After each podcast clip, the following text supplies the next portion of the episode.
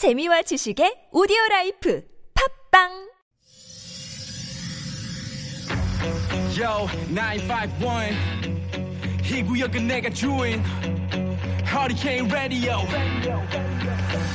Yo. 여러분 안녕하십니까 생방송 최일구의 허리케인 라디오 앵커 DJ 앵디 최일구입니다 아 걸어오다가 소나기 만났습니다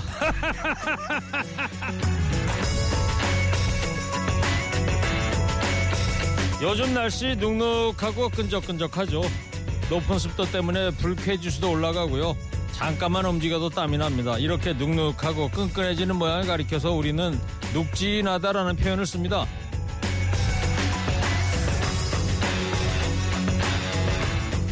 여름철에 이 눅진함은 결코 반갑지 않습니다. 근데 눅진하다는 말이 사람에게 쓰일 때는 의미가 좀 달라지는데요. 마음이 느긋하거나 성격이 부드럽다. 온화하고 끈기가 있다. 이럴 때 쓰는 말이랍니다. 요즘 같은 날씨에는 좀 눅진한 사람이 되어보는 것도 괜찮지 않을까요? 온화하고 부드럽게 서로를 대한다면 끈끈한 더위에도 조금 더 기분 좋게 보낼 수 있을 것 같습니다. 7월 22일 금요일 시동 가셨습니까? 좋은 음악 꼬라 뉴스 연정 무효 하리칸 라디오 즐겨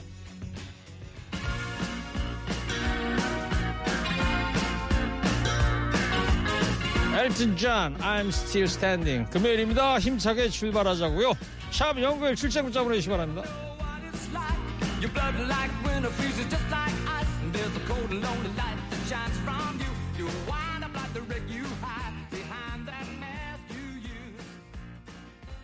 엘튼 존의 I'm Still Standing 들었습니다. 뭔가 쏟아질 것 같은 하늘입니다. 여기는 파주인데요. 오늘도 출석합니다. 19행디 저는 오후 출근인데 출근하는 길에 웬 비가 오나 했는데 소나기였나 봐요. 차 타고 내리니 금세 비가 안 오네요. 제가 소나기를 맞았잖아요. 여기 상암동 DMC역에서 TBS까지 한 1km 거리인데 이 차 타기도 애매하고 그래서 저는 항상 역에 내리면 10분 정도 걸어오는데 중간에 이 소나기가 한두 방울 떨어지는 거예요.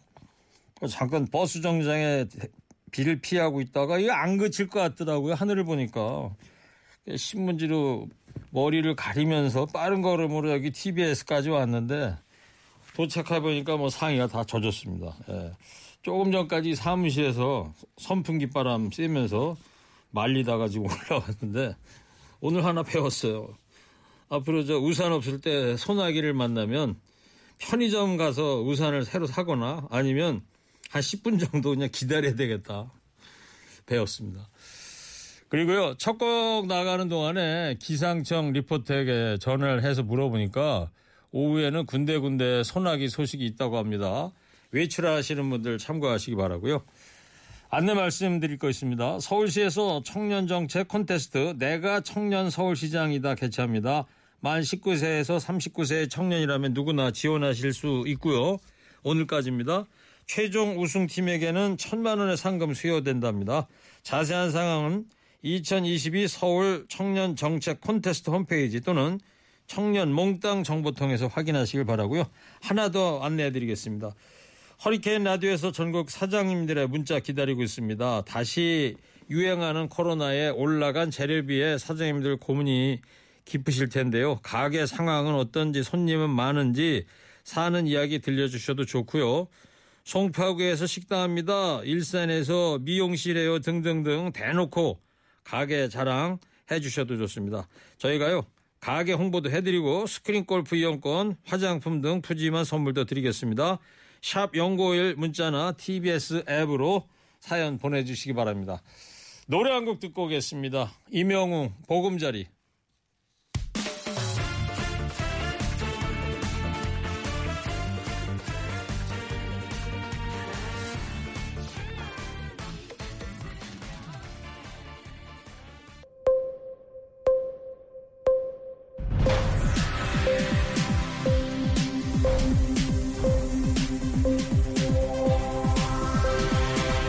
허리케인 데스크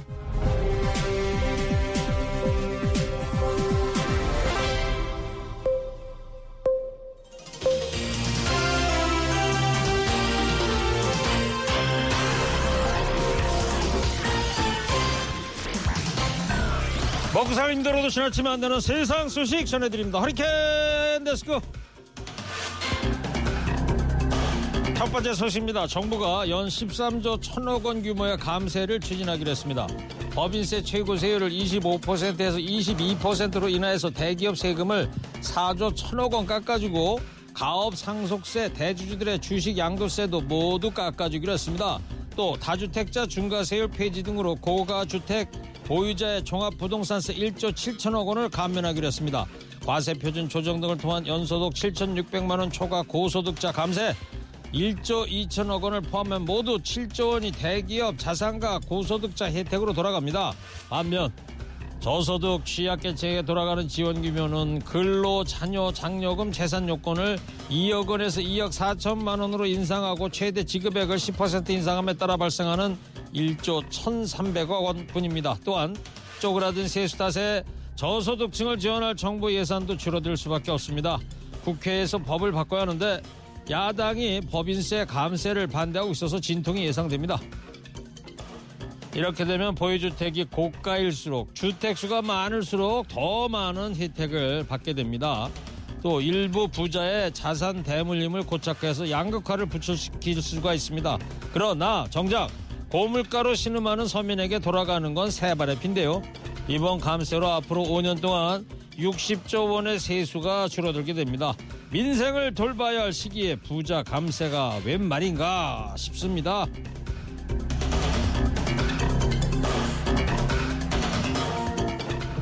결정직 공무원은 대통령 및 국회의원 임기 동안 한시적으로 직책을 수행해서 신분이 보장되지 않는 공무원입니다.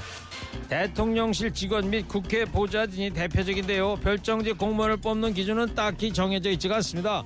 주로 인맥에 의한 추천인데 추천의 기준이 모호할 때가 많습니다. 그래서 별정직 공무원을 둘러싸고 역대 정권부터 크고 작은 논란이 있어 왔습니다. 이번 정권도 예외가 아니어서 지난 6월 김건희 여사의 봉하마을 방문 수행원 중에 두 명이 김 여사가 대표로 재직했던 코바나 콘텐츠 출신이어서 논란이 됐습니다.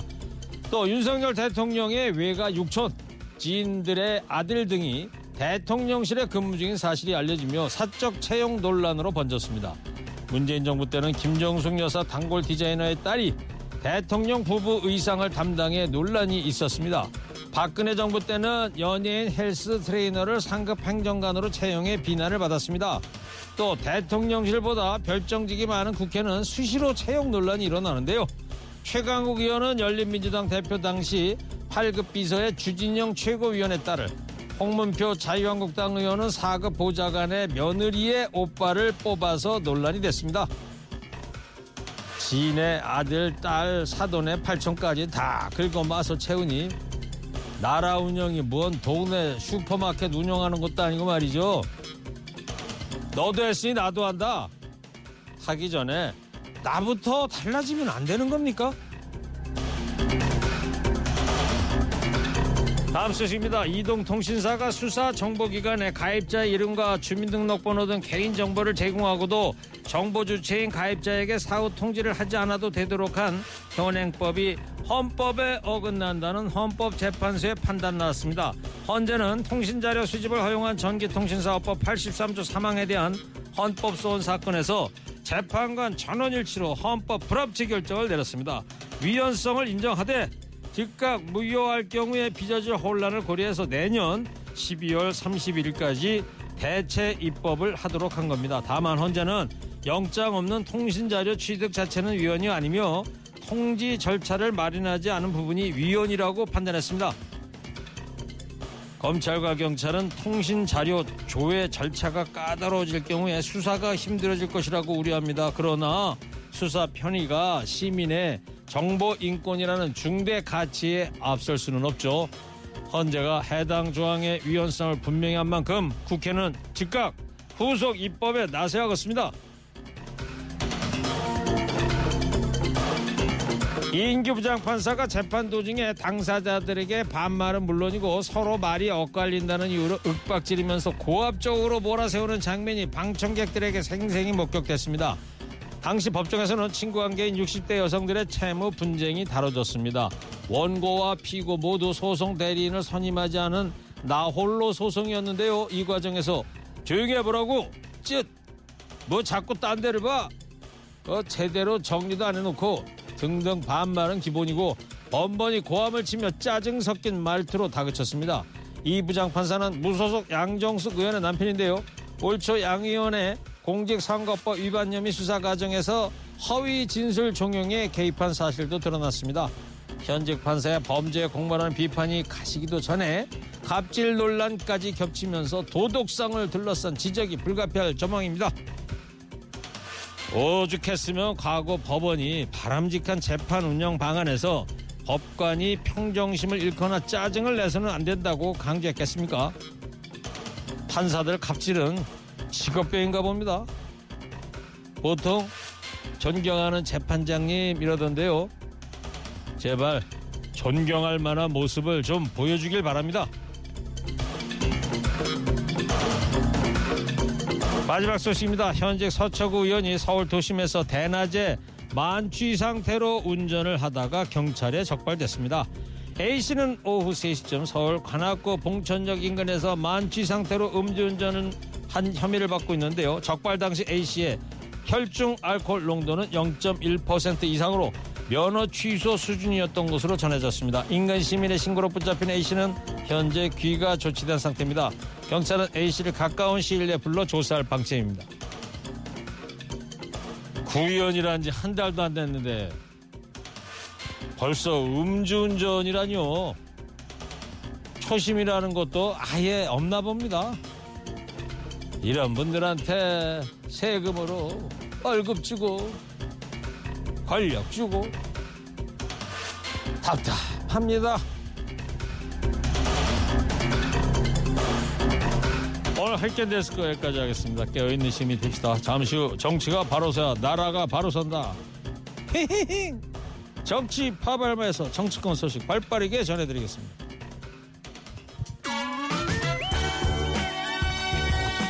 법인세 등 부자 감세, 서민을 위한 혜택 정책은 없다. 나라 곳간 텅텅 비겠다. 감세는 환영하는데 복지가 줄어들까 걱정입니다. 국민을 위한 참 정치인이 있을까요? 서민이야 뭐 안중에도 없고 한심하다 한심해. 김현철 왜 그래?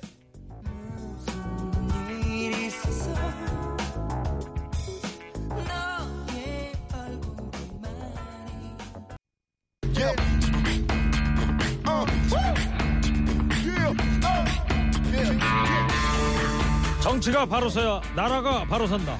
정치권 소식 발빠르게 전달해 드립니다. 정치 파발마.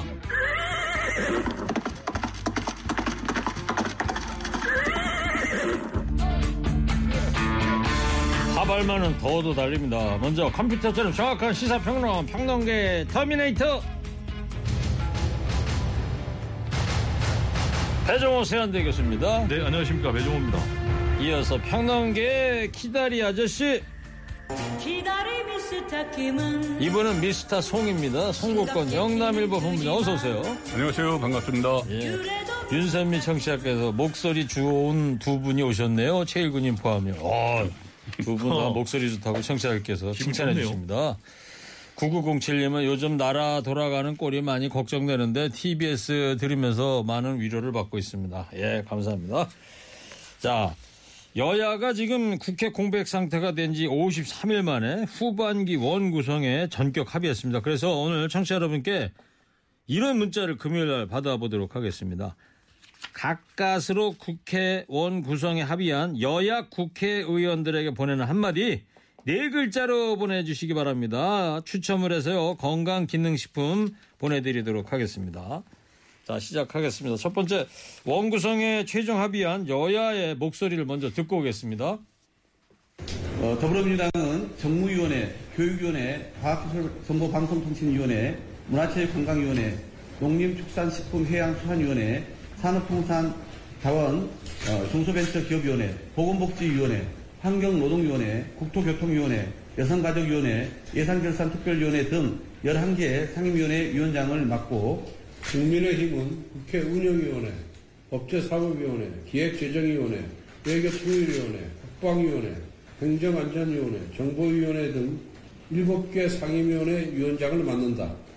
다만 과학기술정보방송통신위원회는 2023년 5월 29일까지 더불어민주당이 맡고 2023년 5월 30일부터는 국민의힘이 맡는다. 행정안전위원회는 네, 2023년 박홍근, 권성동 원내대표 차례로 이야기를 들어봤는데 배 교수님 네. 합의 내용을 좀 정리를 해볼까요 먼저? 네.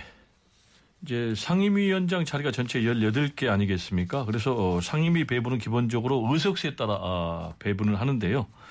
여기에 따라서 어, 민주당 음, 전체 에, 11개 상임위원장 자리 가져가기로 했고 국민의힘 7개 자리 가져가기로 했고요. 에, 막판까지 쟁점이었죠. 과방위원장 그리고 행안위원장 일단 이 부분은 음, 서로 어, 교대 1년씩 하기로 했는데 먼저 과방위는 민주당이 맡고 그리고 국민의힘은 행안위가 맡고 그래서 1년 뒤에 번갈아 아, 교대하기로 했습니다.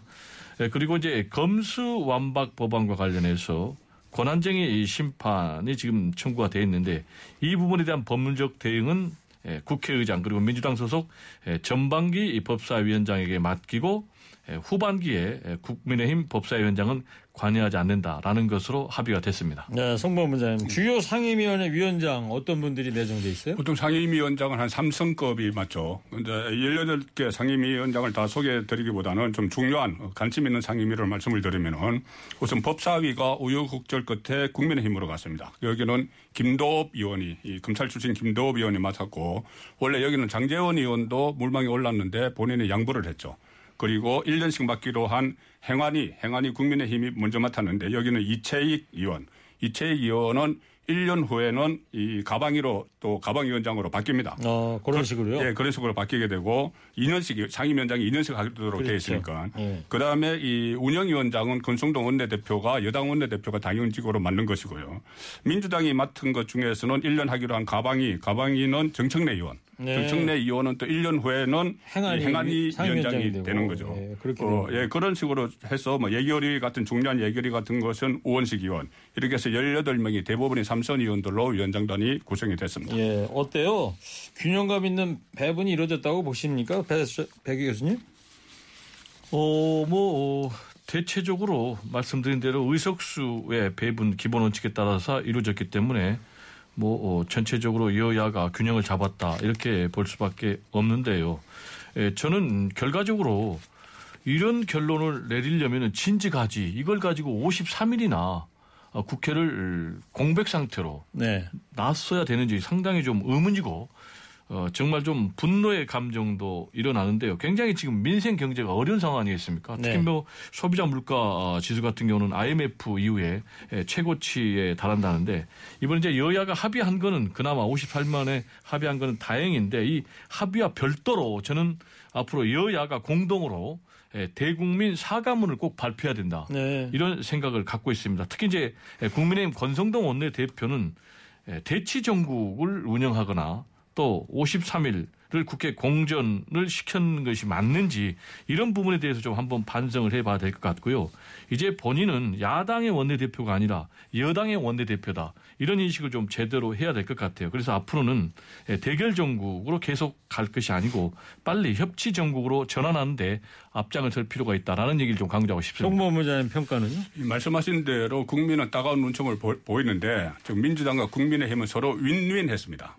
이 53일 동안 겨루다가 결국 윈윈하는 쪽으로 갔는데 가령 이런 거죠. 민주당은 신뢰를 찾았고 국민의힘은 명분을 확보했다. 위원, 상임위원장을 가져가는데 지금 민주당이 가져간 상임위원회는 주로 국회의원들이 가고 싶어하는 선호도가 높은 데예요. 예. 본인의 지역구 사업에 뭐 유리한 이런 것들이 있지 않습니까? 가령 예를 들어서 산업통상자원중소벤처기업위원회, 국토교통위원회, 예결위원회 이런데 실리가 있는 것을 민주당 쪽에서 많이 가져갔고 국민의힘은 명분을 찾아서 국정 운영을 하는데 도움이 되는 법사위원회, 국방위원회, 외무통일위원회, 이 정보위원회, 행안위원회, 행안위. 예, 또 기재위 이런 것을 가져가서 서로 윈윈을 했지만 국민들은 어, 전부 다 따가운 눈총을 보이고 있는 상황이 된 거죠. 네, 그래요.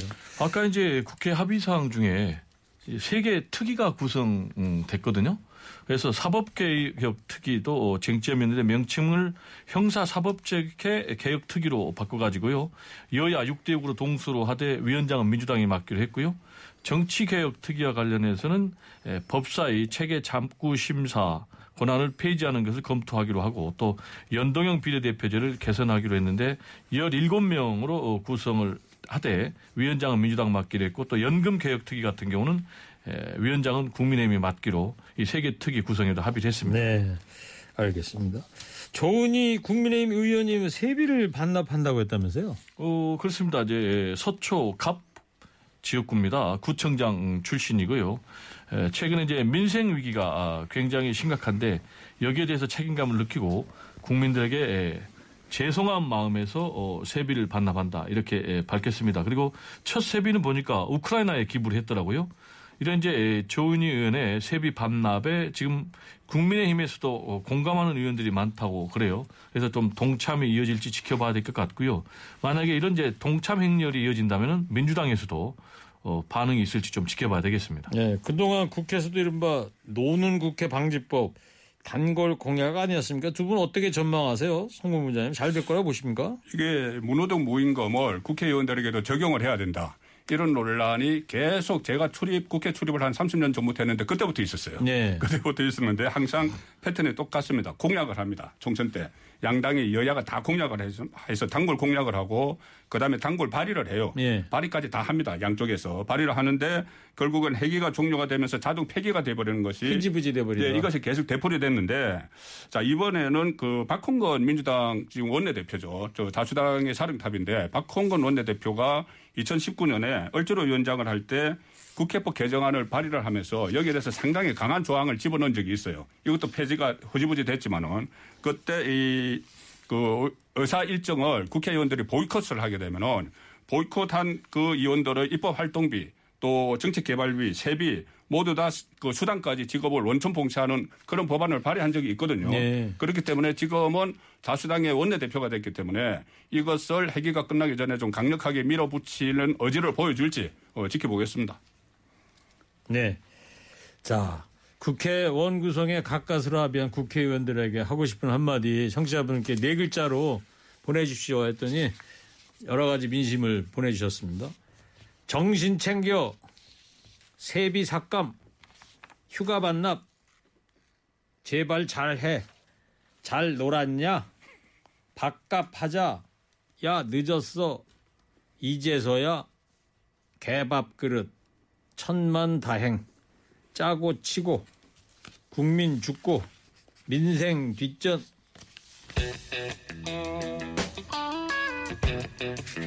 자 오늘 나온 윤석열 대통령 지지율 여론조사 결과 좀 소개를 해 주실래요? 네, 지금 음, 윤석열 대통령의 지지율은 계속해서 빨간불이 켜지고 있어요. 일단 하락세가 멈췄지만은 잘한다는 역시 32%, 예, 긍정평가는 30대 초반이고요. 부정평가는 예, 갤럽 여론조사 결과에서도 60%로 어, 처음으로 60%대가 아, 나왔습니다. 네. 특히 이제 TK 지역에서도 데드크로스가 아, 발생을 했어요. 어, 국민의힘의 텃밭 아니겠습니까? 심장인데 여기서 예, 긍정이 45% 반면에 예, 부정평가는 50%에 달하고 있습니다. 어, 지금 음, 이런 음, 부정평가가 굉장히 높은 이유로는 인사 문제가 역시 24%로 가장 높고요. 그리고 경제 민생을 제대로 살피지 못한다. 또 능력이 없다. 독단적이다. 일방적이다. 이런 부분이 이 원인으로 어, 꼽히고 있습니다. 특히 이제 주목해 봐야 될 대목은 예, 그동안에 3주 전까지 주로 중도층, 무당층에서 이렇게 예, 부정평가가 계속 높았지만은 이제는 그동안에 윤석열 대통령에게 호의적이던 고령층 또 국민의힘 지지층, 보수층들까지 확산되고 있다는 것이 상당히 좀 위험한 것으로 보이고요. 역시 이제 인사 문제와 관련해서 뭔가 아, 변화가 되지 않는다면은 20%대로 추락하지 않을까 이런 우려가 드는 상황입니다. 다른 여론조사 좀 소개 좀 해주시죠.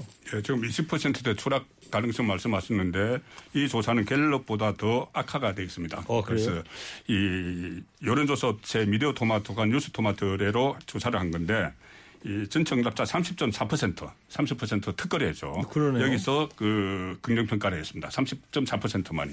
그래서 지금 20%대로 추락할 가능성도 있는데 어쨌든 또 일부 조사는 반등을 하고 있다는 그리고 갤럽 조사도 지난주에 비해서는 지지율이 딱 멈췄거든요. 지지율 예. 추락이.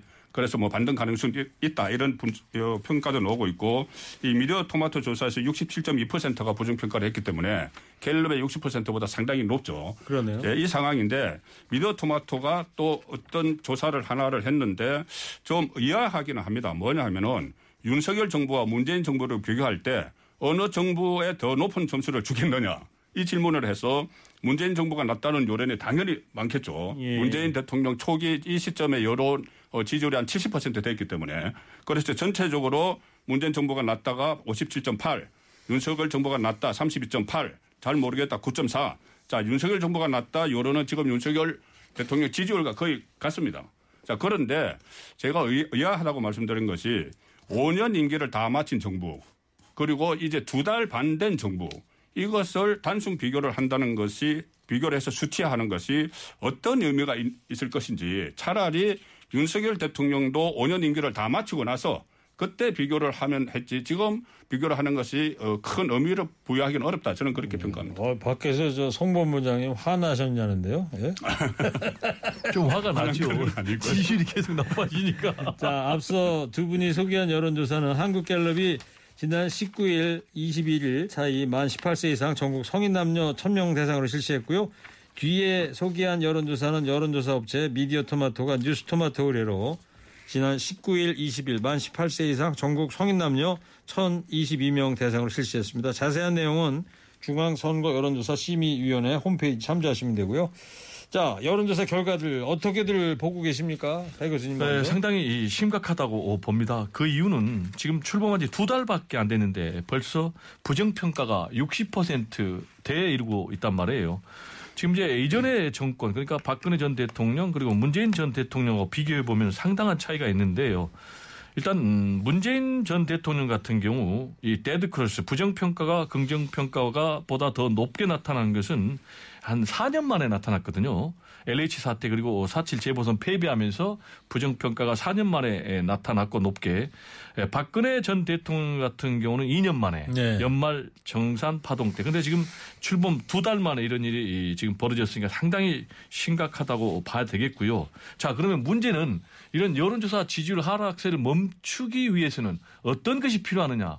라는 것과 관련해서 저는 기본적으로 첫 번째 윤석열 대통령이 최근에 인사 참사에 대해서 대국민 사과를 해야 된다. 네. 그리고 두 번째로는 인사 스타일을 전면적으로 바꿔야 된다. 그리고 세 번째는 인사 시스템도 바꿔야 된다. 그리고 그 과정에서 인사 아, 책임자들을 경질해야 된다. 그리고 다섯 번째로는 제2부속실 빨리 설치해서 어, 김건희 여사에 대해서 합법적으로 제도적으로 지원하고 또 동시에 관리 통제해야 된다. 그리고 네. 마지막으로 본인이 대선 과정에서 공약했던 특별 감찰관 공약을 지켜야 된다. 이렇게 생각을 합니다. 네, 대책까지 아주 얘기해 주셨네. 송국, 송국권 본부장님. 어, 제가 이 5년 전에 7월 셋째 주 갤럽 여론조사를 보고 왔습니다. 그런데 언제 거요? 5년 전 5년 7월 전에. 셋째 주, 그러니까 문재인 정부 출범하고 두 달 반 네. 이후에 그때 물론 문재인 대통령 지지율이 상당히 높았지만은 이 긍정평가, 부정평가 이유가 지금하고 똑같아요. 그때 부정평가 1위가 인사 문제입니다. 그리고 긍정평가 1위가 소통 문제예요. 지금도 그렇거든요. 그런데 그때도 초기에 인사 참사가 있었어요. 인사 참사가 있었고 소통 문제에 대해서도 그때 문재인 대통령이 모든 그 국정 현안에 대해서 춘천간에 중요한 일이 있을 때마다 들러서 국민에게 설명을 하겠다. 이 상태라서 소통을 잘한다가 1위였고 지금은 도어 스태핑을 윤석열 대통령이 하니까 그게 1위예요. 그런데 이제 인사 참사 부분에서 양쪽 다 같은 일이지만은 지금 이 그 윤석열 대통령은 특히 인사에 대해서 상당히 이 높은 수치로 그, 그 부정평가 1위가 나오는데 물론 이 위기입니다. 위기고 특히 60%에 접어든 시점이 상당히 조금 전에 말씀하신 대로 너무 빨리 들어왔고 또 7월 들어서 60대 이상이나 이 보수층에서 부정평가가 올라가는 이런 것도 있지만 제가 계속 주목해서 보는 거는 이 오늘 갤럽 조사에서 1000명 중에서 333명이 민주당 지지층인데 여기 보면은 긍정평가가 단 6%입니다. 그리고 부정평가가 90%예요. 그런데 5년 전 7월 셋째 주에 문재인 대통령에 대한 민주당 지지층 지지율은 96%입니다. 그리고 부정평가는 단 2%예요. 물론 이것이 어떤 지지층들이 그때 당시에는 이 촛불 집회, 촛불 그 민심에 의해서 대통령이 탄생을 했기 때문에 그런 측면이 있고 이번에는 윤석열 대통령이 대선에서 가까스로 이긴 그런 상황이 반복이 됐지만은 어쨌든 이런 상황 같으면은 윤석열 대통령이 가장 집중을 해야 될 것은 반대파에 대한 설득 네. 그리고 어떤 대안 제시 이런 것이 가장 시급하다고 저는 판단을 하고 있습니다. 아, 밖에서 좀 길다고 뭐라 그러네요. 네. 자, 앞서 이 박홍근 민주당 원내대표가 윤석열 정부 겨냥해서 원내대표 연설할 때 탄핵을 언급했는데 권성동 원내대표가 후안 묻히다 또 이렇게 비난을 했어요. 송범부장님.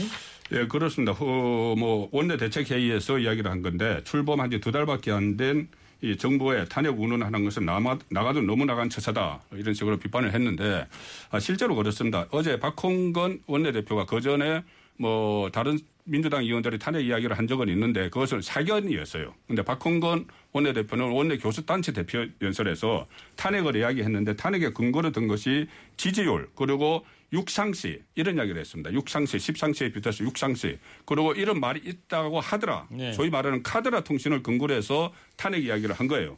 그리고 대가를 치를 것이다. 이렇게 어떤 경고를 하는 이런 그 이야기가 어, 대통령 취임 두 달 반 만에 나왔다는 것이 좀 이해가 되지 않는 측면은 있죠. 네. 민주당 입장은 나온 게 있습니까? 네, 민주당에서는 일단 탄핵을 언급한 것은 여권 인사가 먼저 했다.